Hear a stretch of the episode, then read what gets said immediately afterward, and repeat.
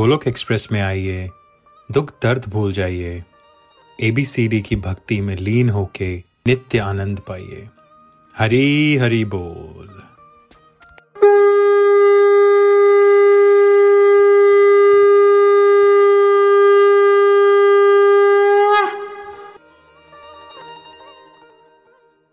हरी बोल एवरीवन बोल welcome every to the evening satsang चलिए स्टार्ट करते हैं सत्संग के साथ। हरे कृष्णा हरे कृष्णा, कृष्ण कृष्ण, हरे हरे हरे राम हरे राम राम हरे हरे। हरे कृष्णा हरे कृष्णा, कृष्ण कृष्ण, हरे हरे हरे राम हरे राम राम राम, हरे हरे। ओम नमो भगवते वासुदेवाय, ओम भगवते वासुदेवाय, ओम नमो भगवते वासुदेवाय। श्रीमद भागवत की जय बात की जय, श्री राधा की जय। कृष्ण कृष्ण कृष्ण, हरे हरे हरे, राम हरे, राम राम राम, हरे हरे। हरे कृष्ण हरे कृष्ण कृष्ण कृष्ण, हरे हरे हरे, राम हरे, राम राम राम, हरे हरे। हरे कृष्ण हरे कृष्ण कृष्ण कृष्ण, हरे हरे हरे, राम हरे, राम राम राम, हरे हरे। न शस्त्र पर, न शास्त्र पर, न धन पर और न ही युक्ति पर। मेरा तो जीवन आश्रित है प्रभु, केवल और केवल आपकी कृपा शक्ति पर। जय श्री राधे कृष्णा। हरी हरि बोल, हरी हरि बोल। चलिए। स्टार्ट करते हैं सत्संग। आज हम श्रीमद् भागवतम का जो महात्म है, उसको कहने जा रहे हैं। देखिए, श्रीमद् भागवतम का महात्म जो है,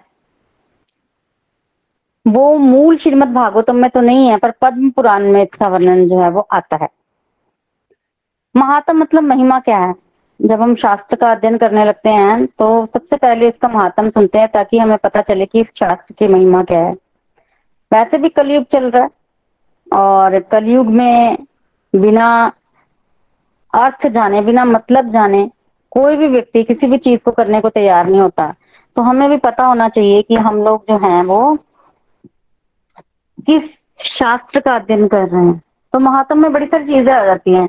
जैसे कैसे हम इस शास्त्र को सुने, किससे सुने और इसको सुनने से होगा क्या? ये सारी बातें जो है वो महात्म में आ जाती हैं। किससे सुने? सबसे पहले इस प्रश्न का उत्तर यह है कि हम प्रमाणिक पात्र से सुने। जैसे हमने सुखदेव गोस्वामी के बारे में बात की थी तो सुखदेव गोस्वामी की प्रमाणिकता सबसे पहले तो वो भगवान के धाम के नित्य निकुंज के तोता हैं, वो प्रमाण है। प्रमाणिक है कि वो भगवान की साथ संबंधित हैं, भगवान की लीलाएँ सुनकर आए हैं। फिर उसके पश्चात जब वो इस धराधाम पर आते हैं तो वो वेद व्यास जी से ग्रहण करते हैं, जो कि स्वयं भगवान है।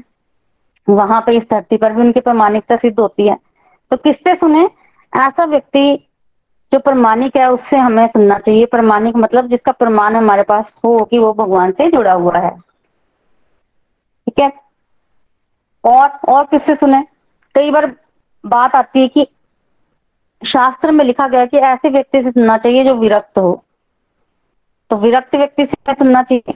अब विरक्त मतलब विरक्त से ये मतलब ना निकाल लें कि जो गृहस्थ ना हो।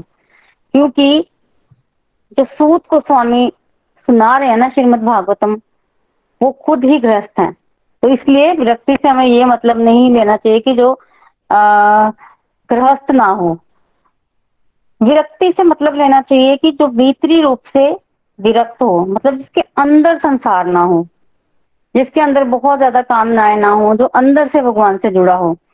तो व्यक्ति जो अंदर से भगवान से जुड़ा है, बाहरी उसकी वेशभूषा चाहे जैसी मर्ज़ी है, उससे हमें जो है वो सुनना चाहिए श्रीमद भागवतम। कैसे सुनना चाहिए? सप्ताह विधि का वर्णन किया गया है। देखिए सनकादि ऋषि मुनि ने ना कलयुग के चलते भागवतम को सप्ताह यज्ञ में बाँध दिया। अदरवाइज़ भागवतम की कथा तो पहले कई कई साल चलती थी। फिर वो जब थोड़ी सी समय बदला तो एक साल तक चलने लगी, फिर छह महीने, फिर एक महीना, ऐसे करते करते अब सिर्फ़ सात दिन का विधान है। और पहले लोग ऐसे कथा सुनते थे कि दिन रात कथा रहते थे। फिर जैसे जैसे समय बदला, लोग दिन में कथा सुनते थे, रात को सोते थे। दिन में भी ऐसे कथा सुनते थे कि सुबह शुरू होती थी, शाम तक चलती थी।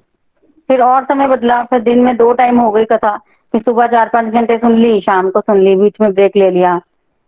फिर और समय बदला, आजकल तो पहले तो मतलब दो टाइम होती थी, तीन घंटे के लिए। समय जो है वो कम हो गया, तीन घंटे सुबह, तीन घंटे शाम को। और आजकल एक टाइम कथा होती है तीन घंटे। तो इस तरह से समय के साथ साथ जो है वो कथा करने का तरीका भी जो है बदल रहा है। कलयुग में सप्ताह यज्ञ की जो है वो महत्वता है बहुत। और इसको सुनने से होगा क्या? इसको सुनने से हमें मुक्ति की प्राप्ति होती है। मुक्ति को भी छोड़ दे, भक्ति की प्राप्ति होती है। भक्ति मुक्ति से भी एक कदम आगे है। ये हम पूरा महात्म में सुनेंगे। तो चलिए स्टार्ट करते हैं महात्म। महात्म का सबसे पहला श्लोक है, सच्चिदानंद रूपाए विश्वोत्पत्ते दिहातवे तापत्र विनाशाय श्री कृष्णाय वयम नुमा। बहुत इंपॉर्टेंट श्लोक है। कुछ श्लोक श्रीमद भागवतम की इतने इंपॉर्टेंट है जो हमें कंठस्थ ही कर लेने चाहिए। उसमें ये वाला श्लोक भी आता है। इसमें भगवान श्री कृष्ण को बेसिकली प्रणाम किया हुआ है। पहले श्लोक में तो सच्चिदानंद रूपाए उन भगवान श्री कृष्ण को नमस्कार है जो सच्चिदानंद रूप के हैं। विश्वोत्पत्ति दिहे तबे मतलब जो विश्व की उत्पत्ति, स्थिति और विनाश के हेतु हैं। तापत्र विनाशाय जो तीनों तापों का नाश करने वाले हैं। तीन ताप कौन से हैं? आध्यात्मिक आदि भौतिक और आदि दैविक श्री कृष्णाय वयम नुमा श्री कृष्णाय का क्या मतलब है? श्री मतलब राधा रानी। राधा रानी सहित जो कृष्ण है, उनको हम नमस्कार करते हैं। तो बेसिकली सबसे पहले हमें ये समझने की बात है कि हम जब भगवान कृष्ण की बात करते हैं तो हम राधा रानी के सहित भगवान कृष्ण की बात करते हैं। क्योंकि भगवान श्री कृष्ण के बड़े रूप हैं। हमें कौन सा रूप उनका प्रिय है जो राधा रानी के साथ उनकी लीलाएँ हैं? वो वाला रूप हमें प्रिय है भगवान का। अगर कोई भगवान कृष्ण को प्राप्त करना चाहे और इमेजिन करो कि महाभारत का युद्ध चल रहा है और भगवान कृष्ण वहाँ लड़ रहे हैं तो ऐसे भगवान श्री कृष्ण को प्राप्त करके क्या आपको आनंद भी आएगा? तो जब भी हम भगवान कृष्ण की बात करें, हम वो माधुर्य भाव की बात करें, वो भाव की बात करें। राधा रानी के साथ भगवान कृष्णा, उनकी लीलाएँ, ये जो भाव है वृंदावन का, वो भगवान का सर्वाकर्षक रूप, उसकी बात करें। तभी भगवान का नाम जो है वो राधा रानी के साथ हमेशा लिया जाता है। इसलिए यहाँ पर श्री कृष्णाए बोला गया है कि राधा रानी सहित कृष्णा को नमस्कार है। तो फिर से श्लोक को देखते हैं। सबसे पहले जो स्टार्टिंग है महात्म की, उसमें भगवान श्री कृष्ण को नमस्कार किया गया है। कौन से भगवान? वह भगवान जो सच्चिदानंद रूप है। सच्चिदानंद में तीन शब्द आते हैं। अगर हम संधि विषेद करें तो। सत्य प्लस चित्त प्लस आनंद। तो सबसे पहले उस भगवान को नमस्कार है जो सत्य है। सत्य है मतलब जिनका कभी विनाश नहीं होता। अगर हम अपनी बात करें तो क्या हमारा शरीर सत्य है? नहीं, हमारा शरीर तो सत्य नहीं है। हम सत्य नहीं है बेसिकली हम जब माता के गर्भ में नहीं आए थे ना, तब हमारा शरीर था ही नहीं। अभी तो दिखाई पड़ रहा है, पर जब मृत्यु हो जाएगी तो फिर ये नहीं रहेगा। हम सत्य नहीं है, पर भगवान सत्य हैं। भगवान जो है, वो पहले भी थे, अभी भी हैं, और जब प्रलय हो जाएगी मटेरियल वर्ल्ड का नाश हो जाएगा तो भगवान तो हमेशा रहेंगे।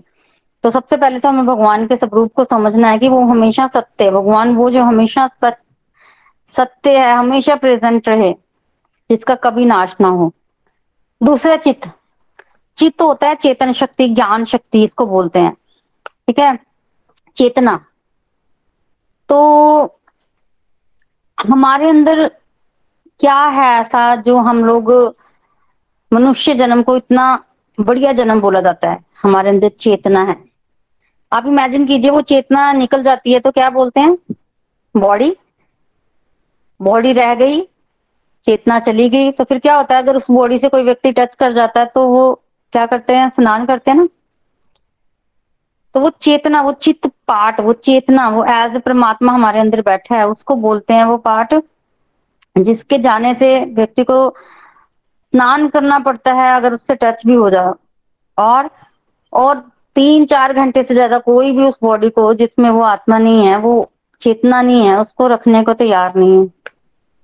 उसको फटाफट जला देते हैं। तो इसका मतलब ये है कि शरीर के अंदर आदर किसका हो रहा है? इस शरीर को हम सजा सबर के रखते हैं। शरीर तो वहीं पड़ा होता है, चेतना निकल जाती है। तो इसका मतलब आदर किस चीज़ का हो रहा है? किसका आदर हो रहा है? वो चित्त तत्व जो परमात्मा का हमारे अंदर है, उसका आदर हो रहा है, शरीर का मूल्य भी तब जब तक वो चेतना है तो वो चित्त स्वरूप भगवान है। फिर है आनंद स्वरूप। भगवान आनंद स्वरूप है, देखिए। इतने, इतना आनंद है ना भगवान में, हम उनकी कथा बार बार बार बार क्यों सुनते हैं? कभी हमने सुना कि अब हम बोर हो गए, अब हम कथा नहीं सुनेंगे? कभी बोला? क्यों? कथा सुनने से आनंद आता है। मान लो एक मूवी आई। बहुत अच्छी है। हिट नंबर तो फिर आप कितनी बार देखेंगे उसको? एक बार, दो बार, तीन बार, चार बार? कितनी बार देख लेंगे? फिर तो लगता है ना, हटाओ, जा रही इसको बड़ी बार देख लिया, बंद करो, बोर हो गए। पर भगवान राम का भी इस धरती पर आए थे? भगवान कृष्ण का भी इस धरती पर आए थे? कभी किसी ने ये बोला कि हटाओ इस कथा को, बोर हो गए इसको सुनकर? नहीं। कभी नहीं थके। कहने वाले कह के नहीं थके, सुनने वाले सुन के नहीं थके, क्योंकि इसमें आनंद होता है, आनंद है। क्या हमारे अंदर भी वो आनंद है? बिल्कुल है। भगवान की कथा में आनंद है। हम भी उस आनंद को जो है वो महसूस कर सकते हैं। भगवान ने वो आनंद हमारे अंदर भी दिया है। पर वो क्या होता है ना कि निकालना पड़ता है मंथन करके। गन्ने से चीनी बनती है। पर गन्ने को अगर आप खाओ तो क्या गन्ने के सारे पार्ट जो है वो मीठे ही होते हैं? नहीं। उससे जो चीनी बनती है वो मीठी होती है। गन्ने का रस अगर निकाल दो तो वो जो पीछे रहता है वो तो मीठा नहीं होता। दूध में घी होता है और घी से दिया भी जलता है। बट अगर आप बोलें कि दूध में से घी ना निकालें, दूध का ही दिया जला लेते हैं तो दिया जलता है? नहीं। तो वो आनंद है हमारे अंदर, क्योंकि भगवान आनंदित, आनंद के सागर है। हमारे अंदर भी वो आनंद है, पर वो मंथन करके निकालना पड़ता है। तभी तो हम भगवान की कथा करते हैं कि हम लोग भी उस आनंद का प्राप्त कर सके, भगवान के साथ जुड़कर कहीं। तो भगवान सच्चिदानंद है और विश्व उत्पत्ति देखे तबे और भगवान इस संसार की उत्पत्ति, पालन और प्रलय के कारण है। हम सब जानते हैं कि भगवान ने ही संसार बनाया, भगवान ही पालन कर रहे हैं और भगवान ही इसका संहार करेंगे। उसके लिए भगवान ने अलग अलग गुणों में अलग अलग अवतार भी लिए हैं। फिर वो भगवान जो तापत्र विनाशाएँ हैं, तीनों तरह के तापों को नष्ट करने वाले हैं। तीन तरह के तापों में मनुष्य फंसा हुआ है, उन तापों को भगवान नष्ट करते हैं। वो ताप हैं आदि भौतिक आदि दैविक और आध्यात्मिक। ये ताप जो है, ये पढ़कर आए हैं भगवत गीता में तीनों तरह के। कोई भी दुख है व्यक्ति को, वो तभी दूर हो सकता है जब व्यक्ति जो है, वो भगवान की शरण में लेता है। भगवान के साथ जुड़ा होता है। और भगवान ही उन तीनों तरह के तापों को नष्ट कर सकते हैं। ऐसे श्री कृष्ण आए राधा रानी सहित जो भगवान हैं, उनको हम नमस्कार करते हैं। ये पहला श्लोक। तो जब भी किसी चीज़ की, शास्त्र की शुरुआत होती है, किसी भी शुभ चीज़ की, कार्य की शुरुआत करो तो भगवान को सबसे पहले प्रणाम किया जाता है। उस तरह से महात्म में भी सर्वप्रथम भगवान को प्रणाम किया गया। फिर सुखदेव गोस्वामी को प्रणाम किया गया। उनकी कथा कही गई कि कैसे उनका प्राकट्य हुआ व्यासदेव जी के यहाँ और कैसे वो घर छोड़कर चले गए और कैसे उन्होंने शास्त्र की प्राप्ति की, जो हम पीछे सुनकर आए हैं। उसके पश्चात बेसिकली सूत और शौनक संवाद आता है। तो नैमिषारण्य नामक जगह पर एक बार शौनक आदि ऋषि मुनि जो है वो एक हज़ार वर्षों के लिए एकत्र हुए। क्या करने के लिए एकत्र हुए? यज्ञ करने के लिए। मैं फिर से रिपीट करती हूँ। शौनक आदि ऋषि मुनि। ये शौनक आदि ऋषि मुनि क्यों कहा गया है? अट्ठासी हज़ार ऋषि मुनि इकट्ठे थे एक जगह पर। नमेश्वर अन्य नामक जगह पर अट्ठासी हज़ार ऋषि मुनि इकट्ठे हुए। उन ऋषि मुनियों में थे प्रधान शौनक ऋषि। शौनक ऋषि। जब भी हम बात करते हैं शौनक आदि शौनक जी ने कहा। तो इसका मतलब ये है कि अट्ठासी हज़ार ऋषि मुनि कह रहे हैं। शौनक जी जो है, वो अट्ठासी हज़ार ऋषि मुनियों को प्रेजेंट कर रहे हैं वहाँ पर। उन सबके तरफ़ से जो क्वेश्चन पुट कर रहे हैं, वो शौनक ऋषि ही कर रहे हैं। तो शौनक आदि ऋषि मुनि, यानी कि अठासी हज़ार ऋषि मुनि, नैमिषारण्य में एक हज़ार वर्षों के लिए एकत्र हुए। हज़ार वर्षों के लिए इकट्ठे हुए। क्यों क्या करने के लिए इकट्ठे हुए हज़ार वर्षों के लिए?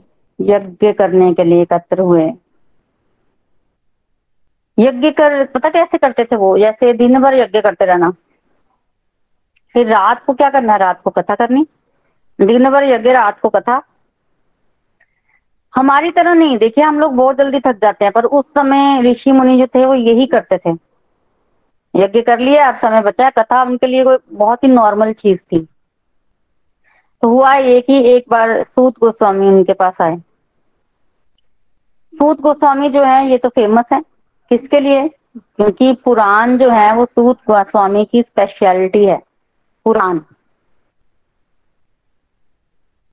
तो जब सूत को स्वामी आए और सोनिका जी ऋषि मुनियों ने देखा, सूत को स्वामी आए हैं तो उनको बुला लिया, बिठाया, आसन दिया, आदर सत्कार किया, भोजन कराया और उसके पश्चात बैठे सबने। फिर शौनक जी ने जो है, वो तारीफ़ की सूत गोस्वामी की। देखिए, जब भी कोई ऋषि मुनि या किसी की चर्चा होनी होती है ना तो सबसे पहले उनके बारे में कुछ अच्छे शब्द बोले जाते हैं। तो सूत गोस्वामी बेसिकली सूत भी एक उपाधि है।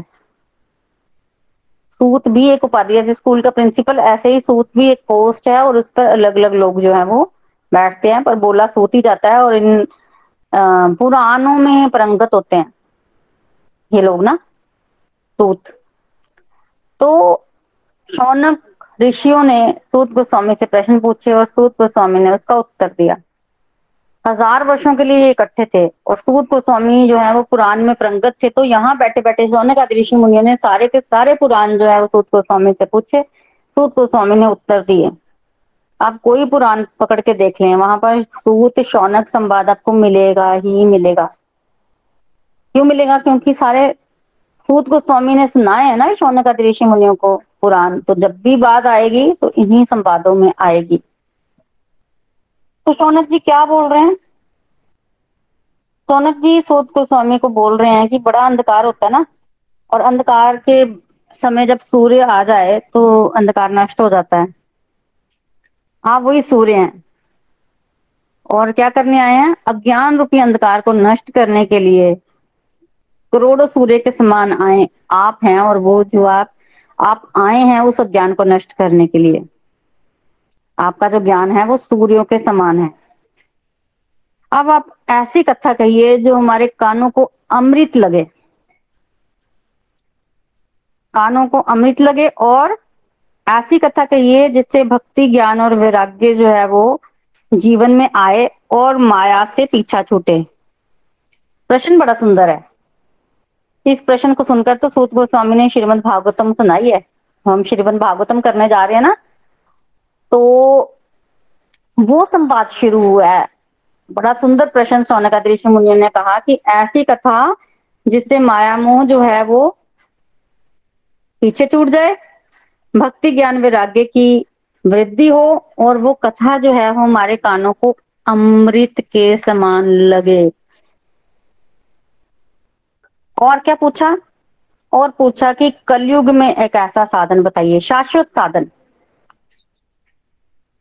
जिसको करने से व्यक्ति को भगवान श्री कृष्ण की प्राप्ति हो सके। तो शाश्वत साधन पूछ लिया, जिसको करने से भगवान श्री कृष्ण की प्राप्ति हो जाए। सूत गोस्वामी ने जब ये प्रश्न सुना तो बड़े खुश हुए। कहा कि आपका प्रश्न तो ऐसा है कि जो भक्ति को बढ़ा दे, किसी भी व्यक्ति की जो भक्ति है ना, उसको बढ़ा दे। इतना सुंदर प्रश्न। इतना सुंदर प्रश्न। और इस प्रश्न के उत्तर में सूत जी कहते हैं कि सुखदेव गोस्वामी ने दीक्षित महाराज को श्रीमद भागवतम की कथा सुनाई थी। मन की शुद्धि के लिए इससे बढ़कर साधन और कोई नहीं है। सूत गोस्वामी कह रहे हैं, मनुष्यों के जन्मों जन्मों के पुण्य उदय होते हैं जब मनुष्य को श्रीमद भागवतम की कथा सुनने को मिलती है। तो सूत गोस्वामी का ये उत्तर है। इसके उत्तर में सूत गोस्वामी ने क्या बोला? देखिए, जो हम पहले दो दिन की कथा सुन के नहीं आए, सुखदेव गोस्वामी कौन है? प्रेक्षित महाराज कौन है? कैसे सुखदेव गोस्वामी ने प्रेक्षित महाराज को कथा सुनाई? ये सारी कथा उन्होंने सूत गोस्वामी ने शौनक आदि ऋषि मुनियों को सुनाई और कहा, क्या कहा? कि जब सुखदेव गोस्वामी परीक्षित महाराज को कथा सुना रहे थे, तब जो सुन रहे थे ना वो कथा, श्रोताओं में मैं भी बैठा था। श्रोताओं में मैं भी बैठा था और मैंने उस कथा को सुखदेव गोस्वामी के मुँह से सुन लिया है। और आज मैं वही कथा आप लोगों को सुनाने जा रहा हूँ।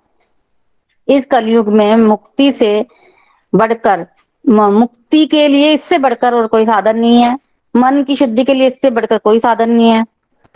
इसके लिए सूत गोस्वामी ने प्रमाण भी दिया। कौन सा प्रमाण दिया? जो हम सुन के आए हैं, वही प्रमाण दिया।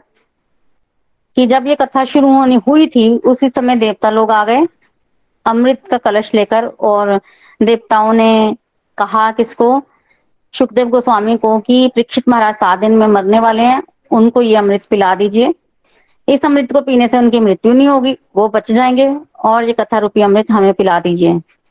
तो सूद गोस्वामी साफ़ साफ़ कहते हैं कि सुखदेव गोस्वामी ने देवताओं को कथा अमृत नहीं दिया और कहा कि, देवता लोग, तुम कथा के अधिकारी नहीं हो। कहा कांच और कहा मनी तुम ये अपना अमृत वापस ले जाओ। तो सूत गोस्वामी एक्सप्लेन करते हैं कि देवताओं के लिए भी कथा रूपी अमृत जो है वो दुर्लभ है। और फिर सूत गोस्वामी ये कथा भी सुनाते हैं कि जब सात दिन कथा सुनने के बाद परीक्षित महाराज की मुक्ति हो गई तो देवता लोग बड़े हैरान हुए देखकर और ब्रह्मा जी के पास गए और ब्रह्मा जी को सारा वृत्तांत सुनाया।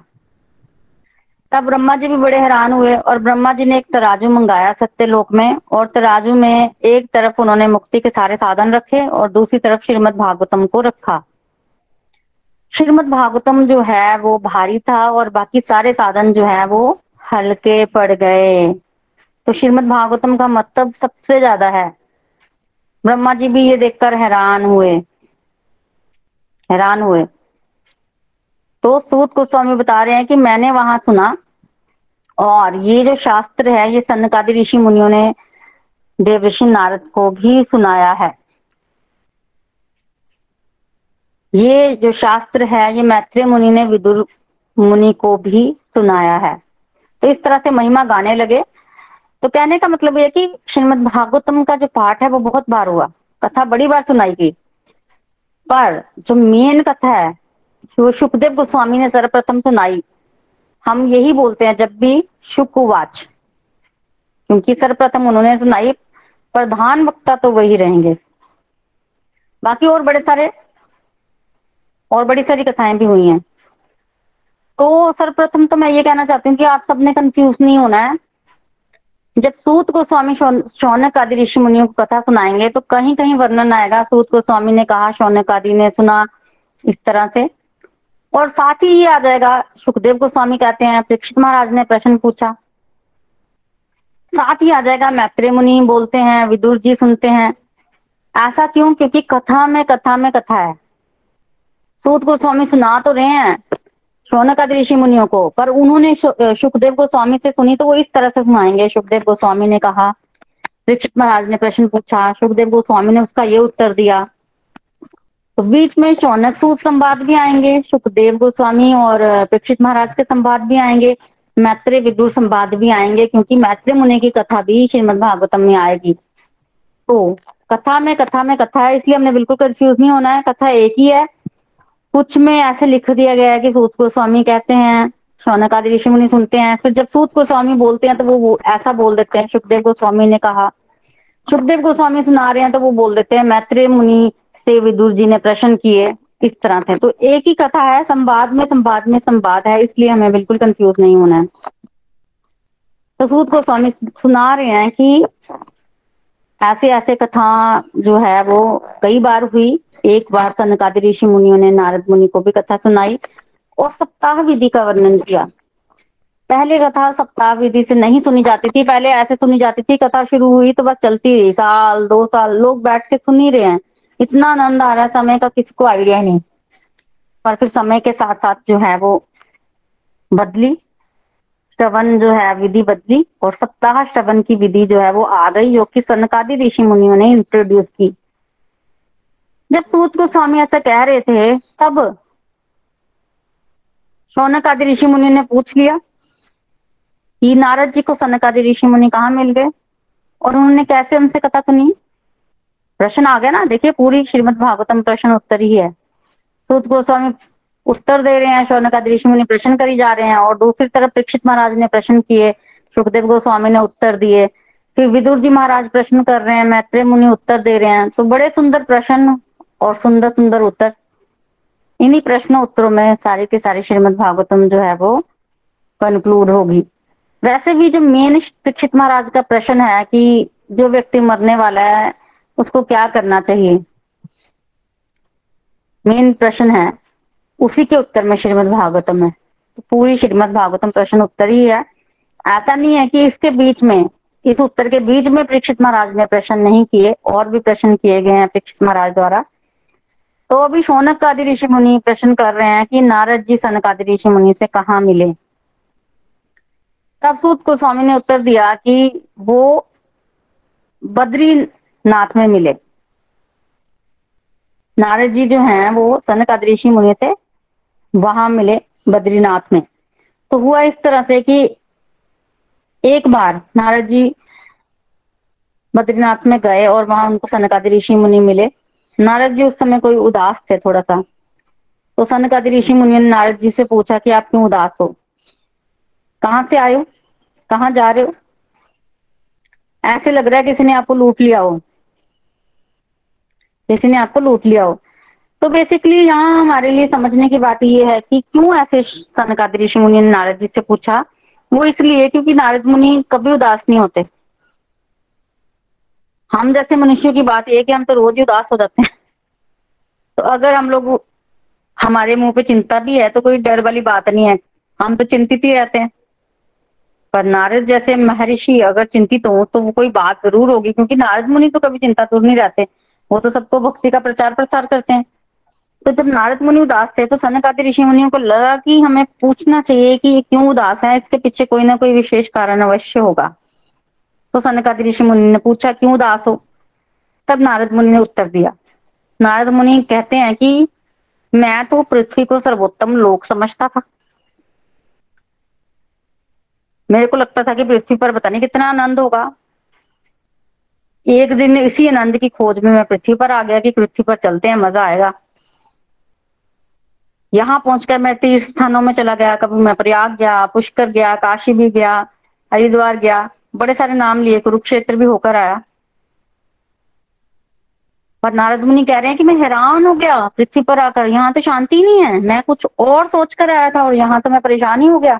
यहाँ बिल्कुल शांति नहीं। लोग तो धर्म को भूल ही गए हैं। पवित्रता तो जैसे बची नहीं है।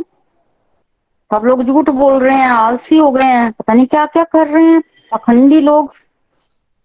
समझ नहीं आ रहा है, स्त्रियों का चरित्र कहाँ है और मतलब समझ नहीं आया। मुझे तो मैं सोचने लग पड़ा कि ये क्या हुआ। फिर मुझे एकदम ध्यान आया कि कलयुग आ गया तो कलयुग का प्रभाव होगा। तो क्यों ना मैं यहाँ से चला जाऊँ अब? ये पृथ्वी अब वास करने लायक थोड़ी बची है। तो मैं जाने लगा तो फिर मुझे एकदम से ध्यान आया कि वो वृंदावन नामक स्थान भी तो है। यहाँ पर भगवान ने लीलाएँ की थी।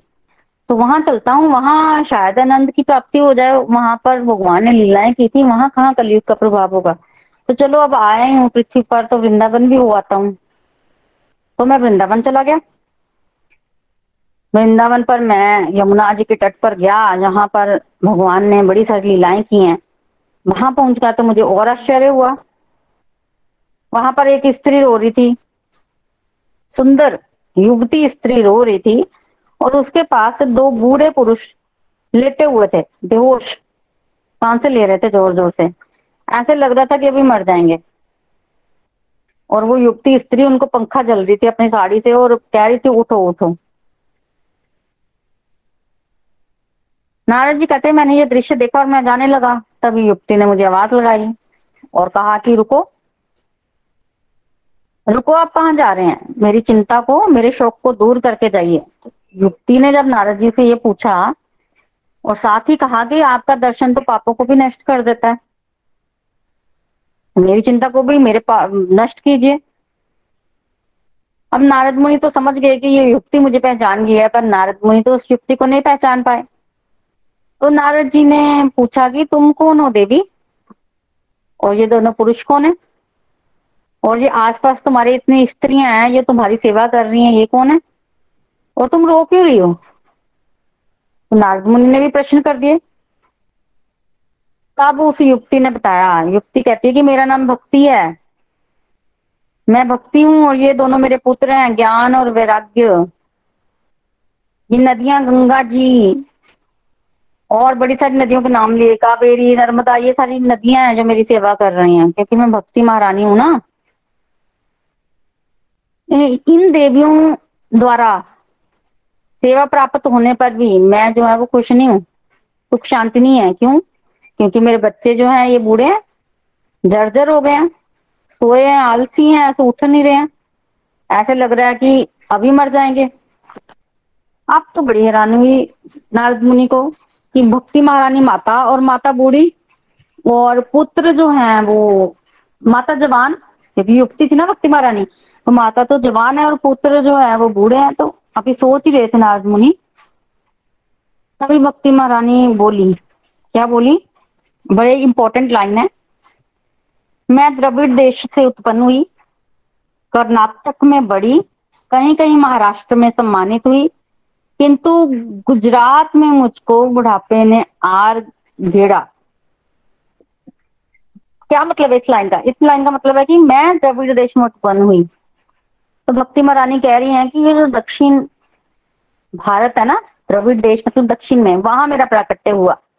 तो अगर आप देखें, इतिहास को उठाकर तो दक्षिण भारत में ही कितने सारे आचार्य प्रकट हुए? बहुत सारे आचार्य, जैसे रंगनाथ का मंदिर है, रामानुजाचार्य मतलब वहाँ पर एक तरह से एक के बाद एक के बाद आचार्य प्रकट हुए और बहुत भक्ति फैली दक्षिण भारत में, बहुत। फिर आगे आई, कर्नाटक में वृद्धि हुई। कर्नाटक के लोग बड़े भक्ति वाले हैं। वहाँ हर कोई एकादशी रखता है, शुद्ध आचरण है। तो वहाँ भगवान खूब भक्ति जो है वो खूब फली फूली महाराष्ट्र में आए, फिर वहाँ भी भक्ति को कहीं ना कहीं सम्मान मिला। पंडरपुर अगर आप जाएँ तो वहाँ पर तो इतने, एक से एक बढ़कर महात्मा हुए हैं, कितना नाम आता है पंडरपुर का। ठीक है? तो दक्षिण में भक्ति पैदा हुई और उसके बाद वो बड़ी, फूली, फली, फिर धीरे धीरे वो घटने लग पड़ी और गुजरात में आकर तो कहती मैं तो बूढ़ी जैसी हो गई कि गुजरात में तो मेरा कोई ग्राहक ही नहीं। हर कोई किसी को धन चाहिए, कोई लोभी है, कोई कुछ तो भक्ति को इतना किसी ने पूछा नहीं। और भक्ति बूढ़ी होने लगी। बूढ़ी होने लगी तो ज्ञान वैराग्य, उसके पुत्र तो आगे ही बूढ़े हैं। तो भक्ति को ऐसे लगा कि अब कलयुग में मतलब मेरी धरती पर मेरा कोई ग्राहक नहीं है तो मुझे इस धरती को छोड़कर चले जाना चाहिए। तो ये सोचकर मैं धरती को छोड़कर जाने लगी। भक्ति महारानी कह रही हैं कि मुझे किसी ने बोला कि वृंदावन नामक स्थान है, जहाँ पर भगवान ने लीलाएँ की थी। तो तुम वृंदावन चले जाओ, तुम्हारा दुख दूर हो जाएगा। तो किसी ने भक्ति महारानी को वृंदावन भेज दिया। अब भक्ति महारानी वृंदावन आई, जैसे ही भक्ति महारानी वृंदावन आई ना तो वैसे वो युक्ति हो गई। अब वो युक्ति हो गई, पर उनके दोनों पुत्र तो बूढ़े ही रहे। अब पुत्र बूढ़े और भक्ति महारानी तो युक्ति हो गई, पर उनका दुख दूर नहीं हुआ, क्योंकि अगर किसी की किसी के बच्चे जो हैं, वो ऐसे पड़े हों तो कोई भी माँ जो है, वो यार सुखी नहीं रह सकती। तो भक्ति महारानी पूछ रही है बार बार नारद मुनि से कि, बताइए क्या कारण है मेरे इस दुख का? क्यों मेरे बच्चे ऐसे हैं? क्यों मेरी ये हालत हो रही है? बार बार नारद मुनि से भक्ति महारानी पूछ रही हैं। देखिए, जहाँ पे सबसे एक लर्निंग हमें मिलती है। भक्ति महारानी को दुख था बहुत। पर भक्ति महारानी ने किससे बात की? नारद मुनि से। इतने लोग थे वृंदावन में, इतने लोग होते हैं, और भी तो लोग थे। और भक्ति महारानी ने किससे बात की? नारद मुनि से। क्यों? क्योंकि नारद मुनि संत है। हमें भी जीवन में कोई कष्ट आए तो हमें भी संतों से बात करनी चाहिए। नारद मुनि संत है, भक्ति महारानी उनके प्रभाव को जानती है। भक्ति महारानी कह रही है उनको बार बार आगे भी बोलेंगी कि आपके प्रवचन सुनकर तो प्रहलाद महाराज अमर बन गए। ध्रुव को ध्रुव पद की प्राप्ति क्यों हुई? क्योंकि नारद मुनि ने उनको प्रवचन दिए थे। तो आप मेरे भी कष्ट को दूर कीजिए ना। मैंने तो पृथ्वी छोड़कर जा रही हूँ। इस तरह से नारद मुनि को भक्ति महारानी कह रही हैं। तब नारद मुनि ने क्या किया? भक्ति महारानी के प्रश्नों का उत्तर भी दिया और रिक्वेस्ट की कि माता, पृथ्वी छोड़कर ना जाइए। सोचो भक्ति महारानी अगर पृथ्वी छोड़कर चलेगी तो हम कलयुग के जीवों का होगा क्या? एक भक्ति के सहारे तो कलयुग के जीव जी रहे हैं, कि भक्ति की प्राप्ति होगी। बेसिकली कलयुग का यही गुण है।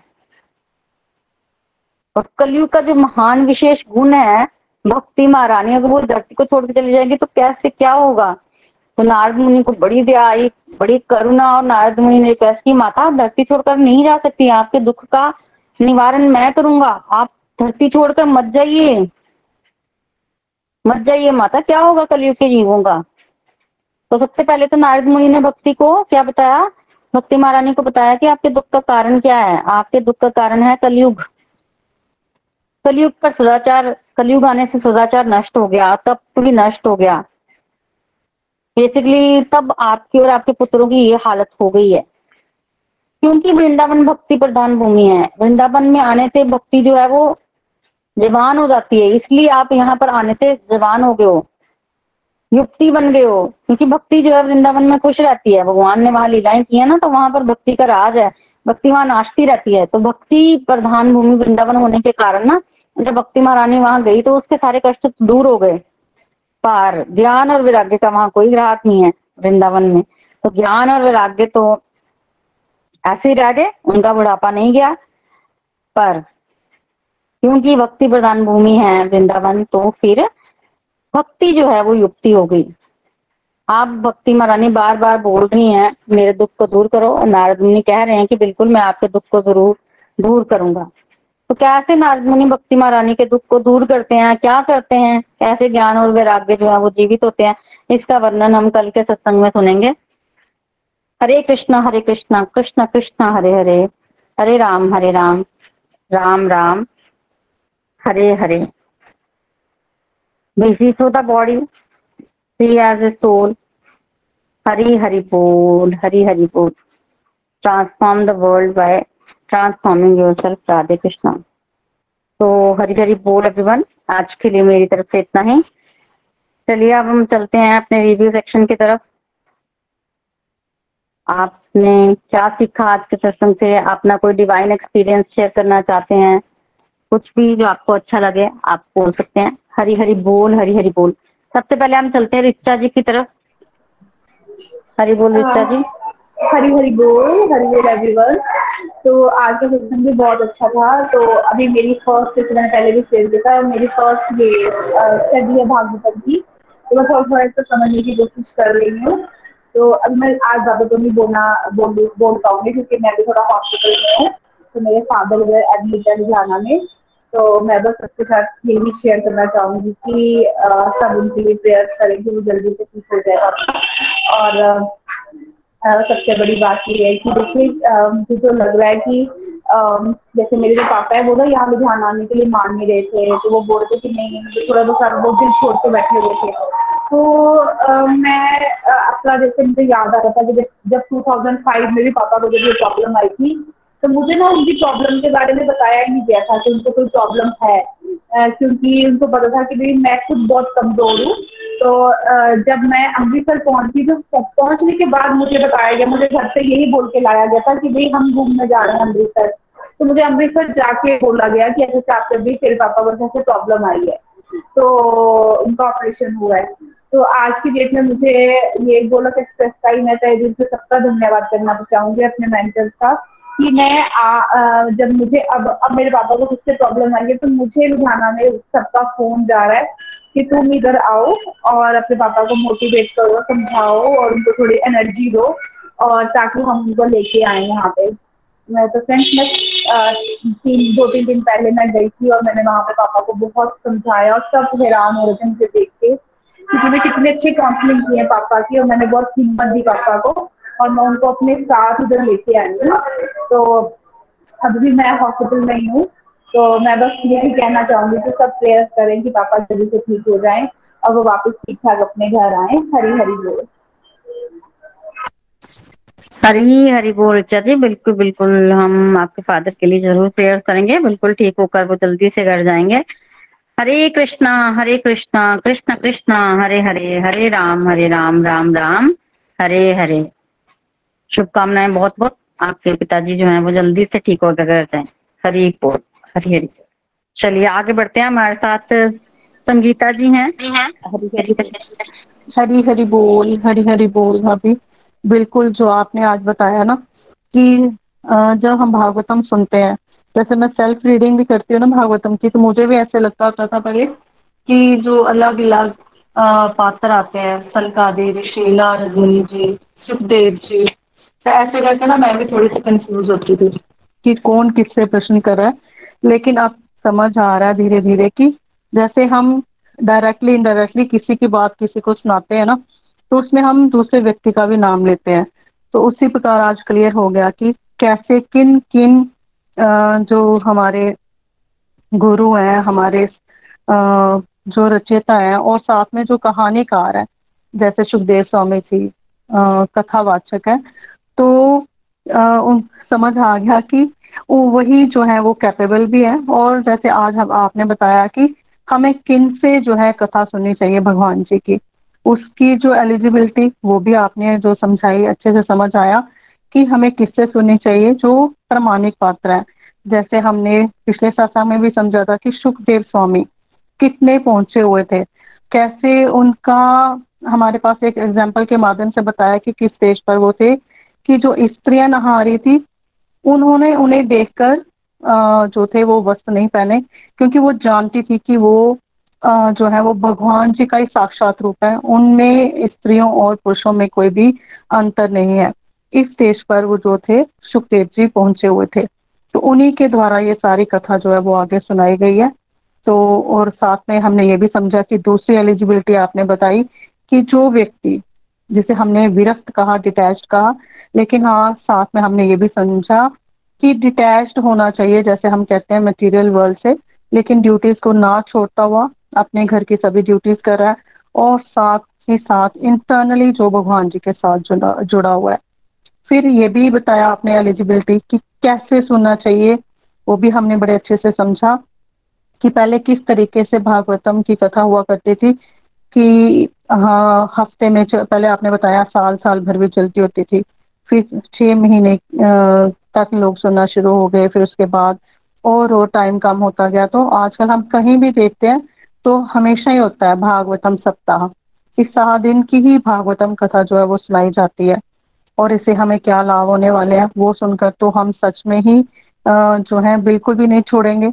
पूरी पूरी भागवतम को आपके द्वारा सुनेंगे कि आपने बताया कैसे हम भक्ति को पा सकते हैं। जब हम भक्ति को पा लेते हैं तो जिस स्टेज को हम चाहते हैं ना मुक्ति, वो हमें ऑटोमेटिकली जो है वो हमें मिल जाएगी। फिर श्लोक के माध्यम से जैसे आपने बताया कि भगवान जी सच्चिदानंद हैं, वो विश्व के क्रिएटर और वो विश्व के क्रिएटर भी हैं डिस्ट्रॉयर भी हैं और रेगुलेटर भी हैं और साथ में हमने समझा कैसे भगवान जी जो है, उनमें ये तीनों चीज़ें, जिस चित्त की हम और चेतना की बात हम करते हैं। भगवत गीता में भी हमने समझा था कि जब हमारे अंदर से वो चेतना तो जो सोल है वो हमारी, जो पार्ट ऑफ़ सुपर सोल है वो निकल जाती है तो हमें डेथ डिक्लेयर किया जाता है और हमारे साथ कोई लगना भी नहीं चाहता। तो यहाँ पर हमने समझा कि वैल्यू किस चीज़ की है, जो हमारे अंदर चेतना है। प्रभु का अंश है हमारे अंदर, उसी की वजह से हमारे शरीर, हमारे जीवन की जो वैल्यू पड़ती है।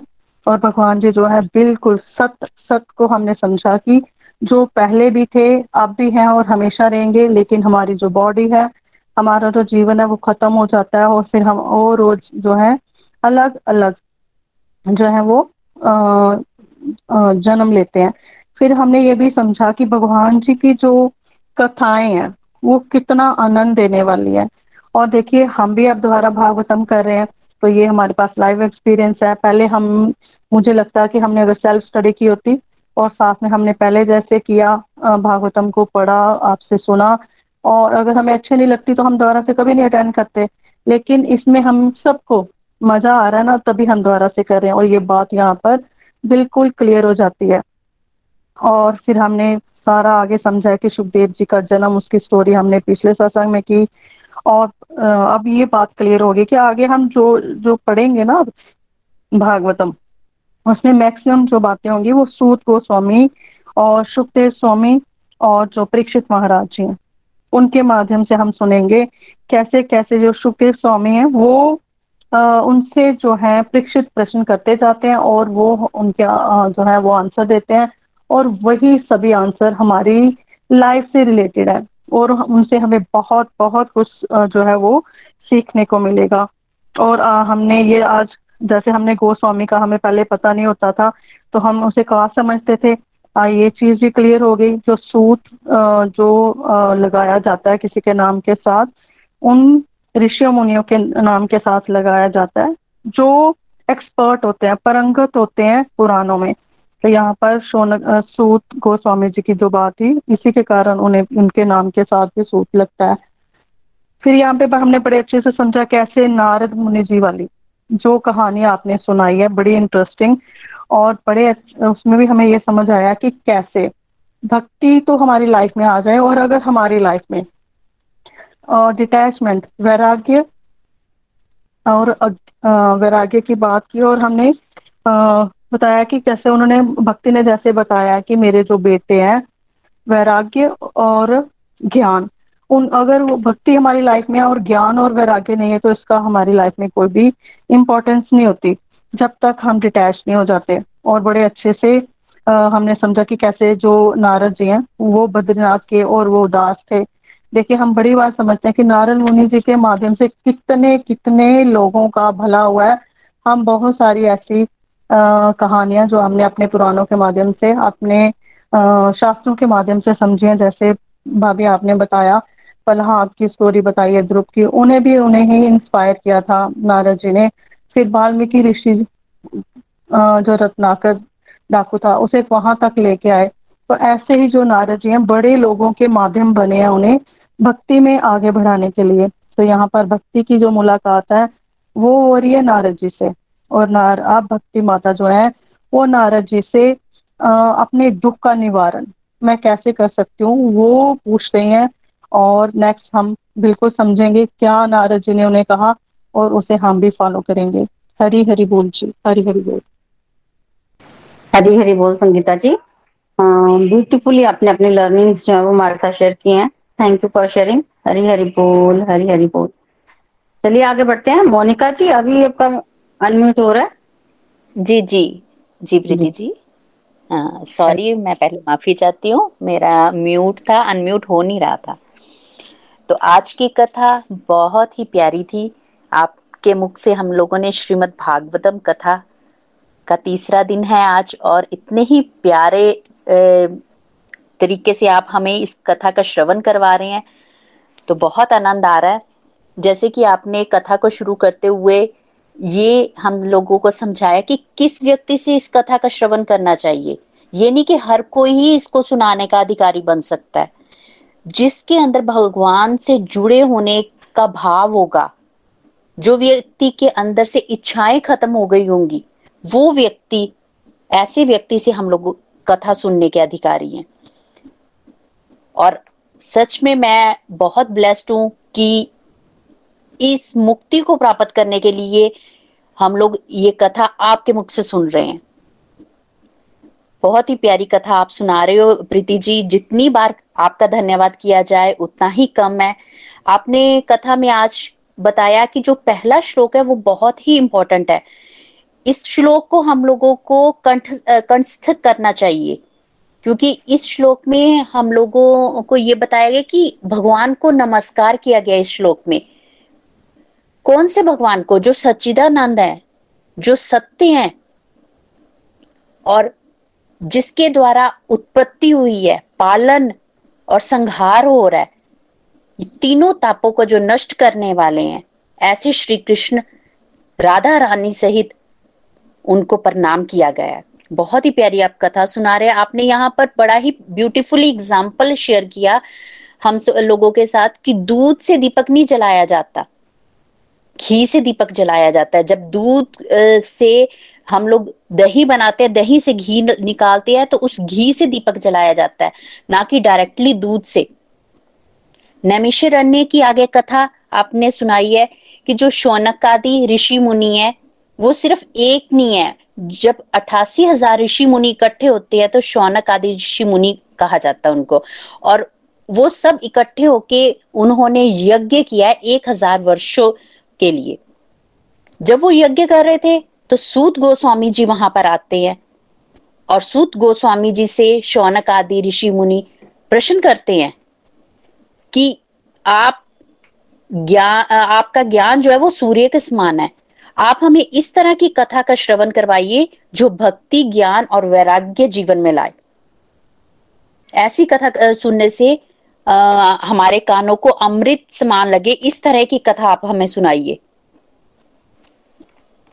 और सूची महाराज जी उनको कथा सुना रहे हैं। बहुत खुश होते हैं उनके प्रश्न सुन के। और उन्होंने बताया कि जो जन्मों जन्मों के जिनके पुण्य उदय होते हैं उन्हें श्रीमद भागवतम की कथा सुनने को मिलती है। और वहाँ पर मैं ये रिलेट करती हूँ कि हम लोग भी तो बड़े आ, हमारे अंदर भी तो पुण्य होंगे किए हुए जिस वजह से हम लोगों को श्रीमद भागवतम कथा सुनने को मिल रही है। आगे उन्होंने जैसे आपने बताया कि पहले भी आपने दो दिन की कथाओं में हमें श्रवण करवाया था कि जब परीक्षित महाराज जी को सुखदेव स्वामी जी कथा सुनाने के लिए बैठते हैं तो देवता लोग अमृत कलश लेके आ जाते हैं। मगर सुखदेव जी वो अमृत कलश को नहीं ग्रहण करते हैं वो क्योंकि वो कहते हैं कि आप लोग कथा सुनने के अधिकारी नहीं हो।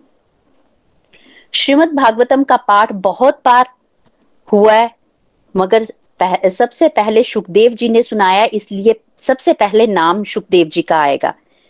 और हम लोग कंफ्यूज ना हो, इसलिए इस कथा में शौनकादि संवाद भी आएँगे, मैत्री मुनि जी के संवाद भी आएँगे, परीक्षित महाराज जी के भी संवाद आएँगे और सुखदेव जी के द्वारा जो कथा सुनाई गई है, उनके भी संवाद आएँगे। इसलिए हम लोगों को कंफ्यूज नहीं होना है। आगे आपने ये भी बताया कि जो पहले जब ये श्रीमद भागवतम कथा होती थी, वो लंबे समय तक चलती थी, साल, दो साल चलती रहती थी मगर धीरे धीरे श्रवण विधि बदली, सप्ताह विधि स्टार्ट हुई। और अब तो हम लोग इस बात से वाकिफ ही हैं कि अब कथा जो है दिन में तीन चार घंटे ही होती है श्रीमद भागवतम की, जिसका हम लोग श्रवण भी करते हैं। आगे कथा में आपने बहुत प्यारा बताया कि परीक्षित महाराज जी ने जब प्रश्न किया था कि जो मरने वाला व्यक्ति है, उसे क्या करना चाहिए? और उसी, उनके ही उत्तर में सुखदेव जी ने सारी श्रीमद भागवतम कथा सुनाई है। आगे का आपने संवाद में बताया कि नारद जी से बद्रीनाथ में सनकादि मुनि मिले हैं और नारद जी उदास हैं। क्यों उदास हैं? क्योंकि वो धरती पर आए थे आनंद की खोज के लिए, शांति पाने के लिए। मगर जब वो धरती पर आते हैं जगह जगह धामों पर घूमते हैं तीर्थ करते हैं, मगर उनको कहीं भी शांति प्राप्त नहीं होती है। वो धरती पर इतना छल, कपट, झूठ वगैरह देखकर बहुत दुखी होते हैं। और उनको तब ध्यान आता है कि यहाँ पर तो अब कलयुग शुरू हो गया है। इसीलिए यहाँ धरती का इतना बुरा हाल है। फिर उन्हें ये भी ख्याल आता है कि वृंदावन में जाया जाए, जहाँ पर भगवान की लीलाएँ हुई हैं, वहाँ पर शांति मिलेगी।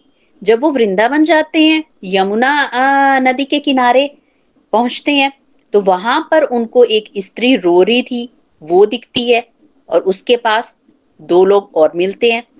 वो तब वहाँ जाके भी हैरान हो जाते हैं। जो स्त्री रो रही थी, वो भक्ति महारानी थी। तो जब भक्ति महारानी के पास नारद जी पहुँचते हैं तो नारद जी से भक्ति महारानी प्रश्न करती है कि क्यों यहाँ पर मैं भी ऐसे ही भटक गई थी? मैं मैं, जैसे भक्ति महारानी ने कहा कि मैं दक्षिण में प्रकट हुई हूँ कर्नाटक में वृद्धि हुई है मे, मेरा प्रभाव बढ़ा है। महाराष्ट्र में जाके उनको सम्मान आदि मिला है। मगर गुजरात में आकर उनको कोई भी इम्पोर्टेंस नहीं मिली है इसलिए उनका वहाँ पर पहुंचकर वो बूढ़ी हो गई हैं। मगर जब वो वृंदावन में आई वो खुद तो जवान हो गई मगर उनके जो बच्चे थे दो ज्ञान और वैराग्य वो बूढ़े के बूढ़े ही रह गए। यहाँ पर हमें आपने बताया कि बहुत ही प्यारी लर्निंग भी मिलती है कि जैसे भक्ति महारानी को दुख हुआ, उन्होंने वृंदावन में हज़ारों लोग हैं मगर उनसे प्रश्न नहीं किए हैं। किनसे प्रश्न किया संत नारद मुनि जी से प्रश्न किया उसी तरह हमारे अंदर अगर किसी तरह का भी प्रश्न उत्पन्न होते हैं, शास्त्रों के अकॉर्डिंग अपने दुखों को दूर करने के अकॉर्डिंग तो हमें संतों का संग लेना है। संतों का संग लेने से हमें सही गाइडेंस मिलेगी और हमें भक्ति का रास्ता मिलेगा। कल के संवाद में आप बताएँगे हमें कि कैसे नारद मुनि ने भक्ति महारानी के प्रश्नों के उत्तर दिए हैं। हरी हरी बोल। हरी हरी बोल, मोनिका जी। ब्यूटीफुली आपने भी समरी बिल्कुल प्रस्तुत की है आज के सत्संग की और श्रीमद भागवतम शास्त्र की जितनी महिमा कही जाए उतनी कम है। इसको ना ऐसे बोला जाता है कि वेद रूपी वृक्ष का जो पका हुआ फल है कंपैरिजन किया जाता है इसका ना इसके साथ। जैसे मान लो आप आम खा रहे हो बड़ा मीठा आम है शहद है बहुत मीठा आम है पर अगर आप बोले कि आम बड़ा मीठा है तो आम का पेड़ लो उसकी पत्तियाँ भी खाओ उसके आम, उसकी डालियाँ भी खाओ, उसका जो तना है वो भी खाओ, सब मीठा होगा तो वो बात नहीं है। सब मीठा नहीं होगा, सिर्फ़ फल ही मीठा होगा। उसी तरह से वेद शास्त्र हैं, उपनिषद हैं, कितने पुराण हैं, सब उतने मीठे नहीं होंगे, सबका सुनने का वो फल नहीं है, जो फल श्रीमद भागवतम को सुनने का है। तो इतना महात्म बताया गया कि बाकी सब चीज़ों को छोड़ो, ये फल फल ग्रहण करो, श्रीमद भागवतम सुनो, सब कुछ इसके अंदर ही आ जाता है। सारा कुछ इसके अंदर ही आ जाएगा। और ये अकेला शास्त्र सक्षम है हमें इस कलयुग के प्रभाव से मुक्ति दिलाने के लिए। तो इतनी महिमा है तो हमें ये ध्यान रखना है। और बहुत बढ़िया आपने बोला लर्निंग शेयर की। Thank you for sharing Hari Hari बोल। हरी हरी बोल। चलिए अब आगे बढ़ते हैं। हमारे साथ संगीता शर्मा जी हैं। पठानकोट से कुछ कहना चाहते हैं? हरी हरी बोल, प्रीति जी। हरी बोल एवरीवन बहुत ही सुंदर आज का हमारा सत्संग रहा, मोनिका जी और सबने बहुत ब्यूटीफुली समराइज किया है। और आपने भी बहुत अच्छा आज हमें महात्म बताया है, श्रीमद् भागवतम का, कि जो पद्म पुराण में आता है। और हम सभी लोग यहाँ पर बहुत ही ब्लेस्ड हैं कि हमें घर बैठे ही अपनी कंफर्ट जोन में इतना सुंदर ये भागवतम सुनने को मिल रहा है। जो कहते हैं ना कि आप बता रहे हैं कि जन्मों जन्मों के कोई पुण्य उदय होते हैं तो हमें ये सुनने को मिलता है और वो भी घर बैठे कंफर्टेबल जोन में हम सुन पा रहे हैं। हम सभी सोल्स जो है यहाँ पर बहुत ब्लेस्ड है। कलयुग की बात आप बता रहे हैं कि कलयुग में बिना अर्थ के हम कोई भी चीज़ नहीं करते हैं। तो अगर भागवतम भी सुननी है तो किससे सुने? जो प्रमाणिक गुरु है मीन्स जो अंदर से भगवान के साथ जुड़ा है, चाहे बाहर से उसकी वेशभूषा कैसी भी है, दिखने पे वो कैसा भी है उससे अगर सुनेंगे तो हमारे मन के अंदर जो भाव है वो भी पैदा होते हैं। और ये जो कथा है, पहले दिन रात चलती थी, पहले समय में। लेकिन अब इसको जैसे एक सप्ताह कहते हैं, सप्ताह करवाते हैं लोग। एक हफ़्ते में उसको बाँध दिया है। हम लोगों ने ना तो पहले ये कथा सुनी थी। पिछली बारी हमने इसी ग्रुप में गोलक एक्सप्रेस से साथ जुड़कर ही भागवतम की कथा सुनी थी। अब सेकेंड टाइम हम इसको सुनने जा रहे हैं। और पहले भी आपके मुख से सुनी थी और अब भी आपके मुख से ही सुनेंगे। और हम सभी ब्लेस्ड हैं। ये जो ग्रंथ है, इसको सुनने से कलयुग में मुक्ति की प्राप्ति होती है। साथ साथ में भक्ति की प्राप्ति होती है। वास्तव में जो भक्त होता है, वो तो मुक्ति चाहता ही नहीं है। वो भक्ति चाहता है। भक्ति के साथ ही वो भगवान के साथ जुड़ा रहता है। तो मुक्ति हमें नहीं चाहिए, हमें भक्ति चाहिए। और पहले श्लोक का महात्म भी आपने बताया है, जो पहला श्लोक हम अक्सर टीवी में सुनते हैं सचिदानंद रूपाय, विश्व उत्पत्त्या हेतुवे, तापत्र विनाशाय श्री कृष्णाय वयम नमः। कि वो सच्चिदानंद रूप जो भगवान है, जो सचित आनंद है, और वो आनंद स्वरूप है, और वो उत्पत्ति, पालन और प्रलय के कारण है, जो तीनों तापों को नष्ट करने वाले हैं ऐसे राधा रानी सहित उस श्री कृष्ण भगवान को हमारा नमस्कार है। और इस तरह से ये कथा शुरू होती है। शुरू में आपने बताया कि सूत और शौनक आदि ऋषियों का संवाद है। कथा जो प्रारंभ होती है वो नमेश्वरन नामक जगह पर शौनक आदि ऋषि मुनि जो हैं, एक हज़ार वर्षों के लिए इकट्ठे होते हैं। और शौनक आदि ऋषि अठासी हज़ार ऋषि मुनि हैं। कितना उन्होंने उस समय यज्ञ तप किया होगा जो ये कथा हमें आज सुनने को मिलती है। वो दिन भर यज्ञ करते थे और रात को कथा करते थे।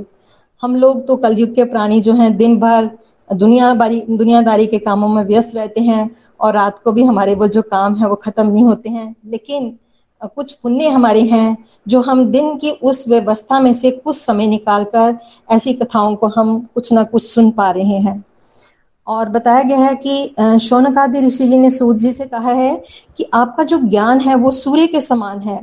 कुछ ऐसी कथा कहो जिससे हमारे जीवन में भी वो भक्ति, ज्ञान और वैराग्य आ जाए।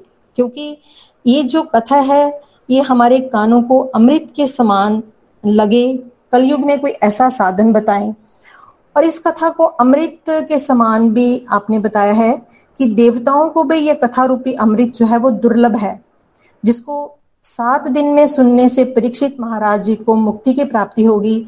तो हमारे भी, हम भी कलयुग के प्राणी, ये इस मुक्ति के साधन की तरफ़ हम आगे बढ़ रहे हैं। कि एक तरफ़ भागवतम रख दें और दूसरी तरफ़ मुक्ति के सारे साधन रख दें तो भागवतम का जो पलड़ा है वो हमेशा बारी ही रहेगा। और साथ साथ में आपने ये कथा भी बहुत सारी सुनाई है कि जो नारद ऋषि हैं, वो बद्रिका आश्रम में एक बार गए हैं। तो कैसे वो उदास हैं कि जैसे उनको किसी ने उनका सब कुछ लूट लिया हुआ है तो वो कहते हैं, वो उदासी का कारण क्या है उनकी? कि वो कहते कह रहे थे कि, मैंने तो सोचा था कि जो पृथ्वी लोक है, वो सबसे सर्वोत्तम लोक है। लेकिन जब वो पृथ्वी लोक पर पहुँचते हैं तो वहाँ देखा है कि बहुत अशांति है, बहुत पवित्रता है, बहुत लूट घसूट है। तो वो बहुत चिंतित होते हैं कि ये जो पृथ्वी है, ये रहने के लायक नहीं बची है। चलो मैं वृंदावन जाकर देखाता हूँ कि शायद वहाँ पर कलयुग का प्रभाव जो है वो कुछ कम होगा। लेकिन वहाँ जाते हैं तो वहाँ भी देखते हैं कि एक स्त्री जो है वो रो रही है और दो उसके सुंदर पुरुष जो है वो पास में बैठे हैं। तो फिर वो आपने कथा सुनाई है कि उसने बताया है कि वो मेरा नाम भक्ति है और ये जो दोनों मेरे पुत्र हैं, ये ज्ञान और वैराग्य हैं। और देखा उन्होंने कि भक्ति बूढ़ी है और पुत्र जवान है तो उसका कारण भी उन्होंने बताया है कि आपने बताया कि साउथ में ये जो भक्ति है, ये प्रकट हुई है। दक्षिण में इसको बहुत मान सम्मान मिला है, महाराष्ट्र में मान सम्मान मिला है, कर्नाटक में इसका बहुत फूली फली है और गुजरात में आकर ये बूढ़ी हो गई है। लेकिन जैसे ही वो वृंदावन जाती है, वो भक्ति जो है, वो जवान हो जाती है। तो आपने बताया है कि वृंदावन जो है, वो भक्ति प्रदान भूमि है। जो कोई भी यहाँ जाता है, उसके जीवन में वो भक्ति आ जाती है। और कल के सत्संग में आप बताएँगे कि कैसे ये जो भक्ति रूपी है, ये प्रश्न उन्होंने कुछ पूछे हैं कि उनके ज्ञान और वैराग्य पुत्र कैसे जीवित होंगे, कैसे उनके जीवन में भी भक्ति आएगी, इसको हम कल के सत्संग में सुनेंगे। बहुत बहुत धन्यवाद प्रीति जी आपका। Thank you everyone Hari Hari बोल। हरी हरी बोल हरी हरी बोल। बहुत बढ़िया मैम, आपने भी बताया है। बिल्कुल, बहुत सारी लर्निंग्स बेसिकली हमें कथा से मिलती हैं। सबसे पहली मतलब लर्निंग तो ये है कि भक्ति जो है, वो ज्ञान और वैराग्य के बिना खुश नहीं रहती है। अगर भक्ति की खुशी चाहिए तो उनको ज्ञान और वैराग्य भी अपने साथ जीवित चाहिए। मतलब ये कि हमारे अंदर जो भक्ति है ना, जब हम बिना वैराग्य के, बिना ज्ञान के उसको चलाते हैं तो वो प्रसन्न नहीं रहती।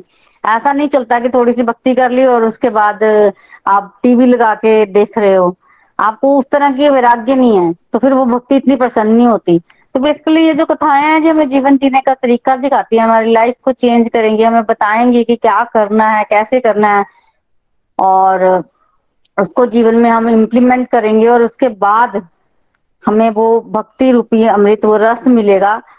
जो कि इस कलयुग की स्पेशलिटी है, क्योंकि यहाँ पर ये भक्ति जो है, वो सरल तरीके से मिल जाती है और इसीलिए इस कलयुग को प्रेक्षित महाराज ने छोड़ दिया था। तो कलयुग का जो मेन वो कहते हैं ना कि इम्पोर्टेंस है, क्यों कलयुग को इस धरती पर रखा गया है, उस, वो जो मेन फ़ायदा कलयुग का है, उस फ़ायदे को हमें इस कलयुग से लेना है। तो बहुत ही बढ़िया मैम हरी हरी बोल हरी हरी बोल। एक लास्ट रिव्यू हम ले लेते हैं। नीनू जी हैं हमारे साथ, पठानकोट से। हरी बोल हरी बोल जी, हरी बोल। मैं नीनू वालिया पठानकोट से। आज की कथा प्रीति जी हमेशा की तरह बहुत सुंदर, बहुत आनंद आया। और जो मेन मेन मुझे लर्निंग्स इस आज के प्रसंग से मिली हैं, कि प्रमाणिक पात्र से सुनना चाहिए। और मैं अपने आप को सच में ब्लेस्ड मानती हूँ कि आप जैसे प्रमाणिक पात्र से हम सुन रहे हैं। गोलोक एक्सप्रेस हमने ज्वाइन किया है। और कभी मेरे मन में ये बात आती थी कि लोग भागवतम कथा सुनने जाते हैं, एक हफ़्ते के लिए रोज सुनते हैं, वहाँ इतना आनंद लेते हैं तो मैं मैं तो कभी नहीं जा पाई। लेकिन आपके माध्यम से घर में बैठ के हम अपनी मैं किचन में भी अपना काम कर रही हूँ, अपनी ड्यूटीज़ भी कर रही हूँ और आपसे मैं ये कथा भी सुन पा रही हूँ। और बहुत सी बातें आज जो सुनने को मिली हैं कि ये ज्ञान किससे लेना है? जैसे कहते हैं कि विरक्त होना चाहिए। विरक्त का अर्थ आपने समझाया कि इसका अर्थ ये नहीं हमें लेना कि जो गृहस्थी ना हो, बल्कि जिसका, जिसके अंदर संसार ना चले। जो भीतरी रूप से विरक्त हो, जिसके अंदर भोग विलास की कामना ना हो, वो व्यक्ति जो विरक्त है। बहुत ये बात मुझे अच्छी लगी आज की, और उसके बाद आपने जो आज श्लोक का मीनिंग समझाया हमें, कि भगवान श्री कृष्ण को प्रणाम है, जो विश्व की उत्पत्ति हेतु, जो तीनों ताप के नाश करने वाले हैं, और ऐसे कृष्ण को हम नमन करते हैं जो हर वक्त राधा रानी के साथ विराजमान रहते हैं। तो हमें भी भगवान श्री कृष्ण का राधा रानी के रूप में सानिध्य प्राप्त करना है। और वही रूप उनका आनंदमय है, माधुर्य भाव है। और सचित आनंद का मीनिंग आज मुझे बहुत अच्छा लगा। जैसे आपने समझाया कि सचित आनंद। सत्य जिसका कभी विनाश नहीं होता। पर हमारा शरीर तो सत्य नहीं है। और ये मृत्यु के बाद नहीं रहेगा। भगवान पहले भी थे, अब हैं और रहेंगे।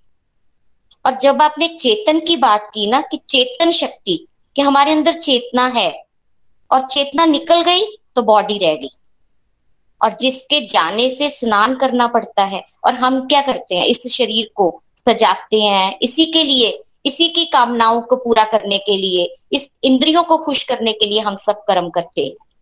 लेकिन आज ये बात मुझे बहुत अच्छी लगी। और भगवान जो है, वो आनंद स्वरूप है।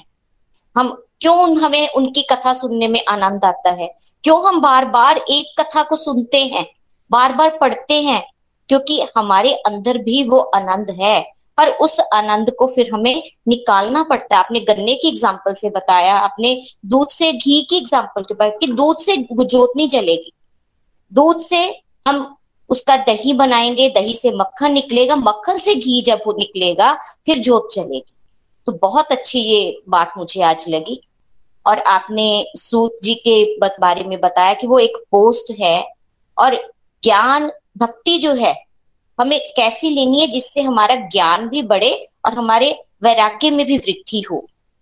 और कलयुग में ऐसा साधन पूछा गया है कि जिससे करने से भगवान कृष्ण की प्राप्ति हो जाए। कहने का भाव है कि भगवान कृष्ण की प्राप्ति हमारी भक्ति बढ़नी चाहिए। और उस, ये जो आपने बात बताई ना, कि तराजू में एक तरफ़ मुक्ति के सारे साधन और दूसरी तरफ़ भागवतम।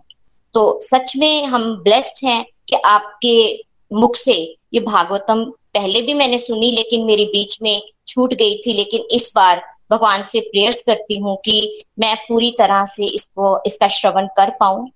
और आज नारद जी वाली कथा मुझे बहुत अच्छी लगी, जो आपने युवती की बताई है कि वो युवती जो बूढ़ी हो गई है और उनके पुत्र जो दोनों ज्ञान और वैराग्य, वो बूढ़े हैं और माँ खुश नहीं है। है तो वो जवान है, लेकिन बच्चे बूढ़े हैं। तो माता जवान बच्चे बूढ़े। और उसने अपना बता दिया कि कहाँ कहाँ मैं गई, कहाँ मेरी उत्पत्ति हुई है कहाँ कहाँ मुझे खुशी मिली है।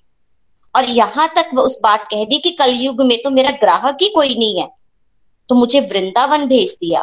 तो वहाँ आकर वो युक्ति हो गई और पुत्र वहाँ पे आके बूढ़े हो गए। तो बहुत अच्छी बातें आज आपने सुनाई हैं। कहने का भाव है कि यहाँ से लर्निंग हमें ये मिलती है कि अगर उस युवती के अंदर दुख था और उन्होंने अपना दुख किसको व्यक्त किया? नारद जी से। क्योंकि वो संत हैं तो हमें भी अपने दुख का बयान हर जगह नहीं करना चाहिए। जो संत हैं जो वाकई प्रमाणिक हैं, जिन्होंने, जिनका भगवान के साथ कनेक्शन है, उनके साथ हमें बात करनी चाहिए, तभी हम भक्ति जो है प्राप्त कर सकते हैं। Thank you so much Preeti ji. बहुत आनंद आया। अगला हम टॉपिक कल सुनेंगे आपसे। धन्यवाद। हरी हरी बोल, हरी हरी। हरी हरी बोल जी ब्यूटीफुल आपने लर्निंग्स जो है वो शेयर की हैं। मतलब बड़ी अच्छी अच्छी प्यारी प्यारी लर्निंग्स पिक करके शेयर की हैं। हमें इन लर्निंग्स को जीवन में उतारना है। धीरे धीरे जब हम लर्निंग्स को जीवन में उतारेंगे ना तो हम चेंजेस फील करेंगे और बेसिकली हमें आनंद, ऐसा नहीं है कि आज करो कल परसों पाओ, अभी करो, अभी पाओ। अगर हम अभी स्ट्रगल करते हैं तो आज ही हमें अभी आनंद मिल जाएगा। तो वो आनंद हम फील कर पा रहे हैं। तो thank you very much Hari Hari बोल। हरी हरी बोल। तो चलिए, आज के सत्संग को हम यही कंक्लूड करते हैं आरती के साथ। ये भागवत भगवान की है आरती। पापियों को पाप से है तारती। ये भागवत भगवान की है आरती। पापियों को पाप से है तारती। ये अमर ग्रंथ, ये मुक्ति पंथ, ये पंचम वेद निराला नव ज्योति जगाने वाला ये अमर ग्रंथ, ये मुक्ति पंथ, ये पंचम वेद निराला, नव ज्योति जगाने वाला। हरि नाम यही हरिदाम यही यही जग मंगल की आरती। पापियों को पाप से है तारती। ये भागवत भगवान की है आरती। पापियों को पाप से है तारती। ये शांति गीत पावन पुनीत पापों को मिटाने वाला हरि दर्श दिखाने वाला। ये शांति गीत पावन पुनीत पापों को मिटाने वाला हरि दर्श दिखाने वाला। है सुख करनी, है दुख हरनी, ये मधुसूदन की आरती। पापियों को पाप से है तारती। श्री भागवत भगवान की है आरती। पापियों को पाप से है तारती। ये मधुर बोल जगपंद खोल सन्मार्ग दिखाने वाला, बिगड़ी को बनाने वाला। ये मधुर बोल जगपंद खोल सन्मार्ग दिखाने वाला बिगड़ी को बनाने वाला। श्री राम यही घनश्याम यही, ये प्रभु महिमा की आरती। पापियों को पाप से है तारती। श्री भागवत भगवान की है आरती। पापियों को पाप से है तारती। पापियों को पाप से है तारती। पापियों को पाप से है तारती सो हरी हरी बोल एवरीवन हरी हरी बोल। Thank you everyone for coming Hari बोल thank you thank you Preeti ji thank you thank you Hari Hari बोल हरी हरी बोल हरी हरी बोल थैंक यू हरी बोल हरी हरी बोल राधे राधे जी राधे राधे जी थैंक यू प्रीति जी हरी हरी बोल बहुत ही आनंद आया है हरी हरी बोल जी हरी हरी बोल हरी हरी बोल जी हरी हरी बोल सुनीता जी गीता जी थैंक यू राधे राधे जी संतोष जी हरी हरी बोल हरी हरी बोल जी लर्निंग भी बहुत अच्छा था हरी हरी बोल, हरी हरी बोल थैंक यू एवरीवन हरी बोल जी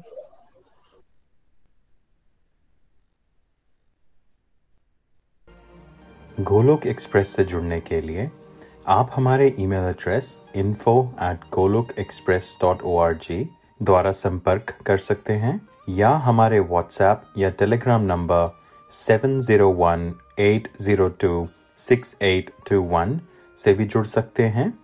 आप हमसे फेसबुक पेज और YouTube चैनल के माध्यम से भी जुड़ सकते हैं। हरी हरी बोल।